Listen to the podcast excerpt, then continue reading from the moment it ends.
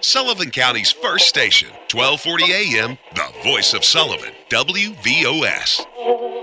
Hi, I'm Mike Sikel. I came on board at WVOS in 1980. In fact, I always tell the story how I came here on election day. I arrived in Liberty after uh, casting my vote. I was actually hired on Halloween by Cy Lubin, the first few weeks, I pretty much sat around, watched a lot of the other DJs work, and then I took on evenings through the early part of the year. Definitely a very, very early solo show of mine in December of 1980 when John Lennon was shot and I was on the air and started receiving all kinds of bulletins. And this is back in the day when news came over on the news wire, the AP teletype, and you'd have a red light go on in the studio telling you there was a bulletin. That was my first real shocking experience. You know, it's something you always remember.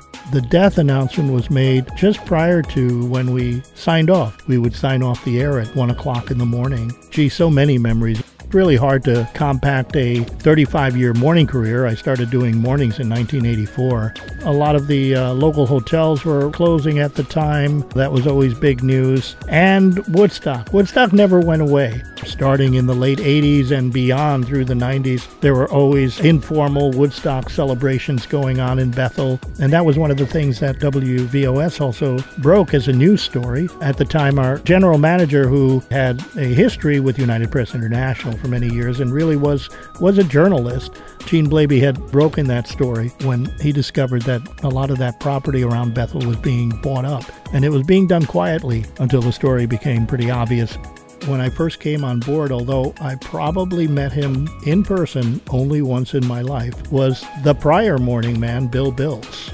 Bill actually left in 1981. He was considered a legend. He had worked my entire lifetime. Bill Bills actually started working at WVOS in 1958, my birth year. Somebody that a lot of people might remember. I mentioned Cy Lubin and Harry Borwick. Bill Orr, the salesperson here at WVOS, going back in the early days. Gene Magrisso was doing news. Tom Conley for a short time that also transitioned to WSUL for a very brief period of time and then left the area. Mark Nelson, afternoon personality, probably like one of our more original personalities prior to WVOS going country in 93.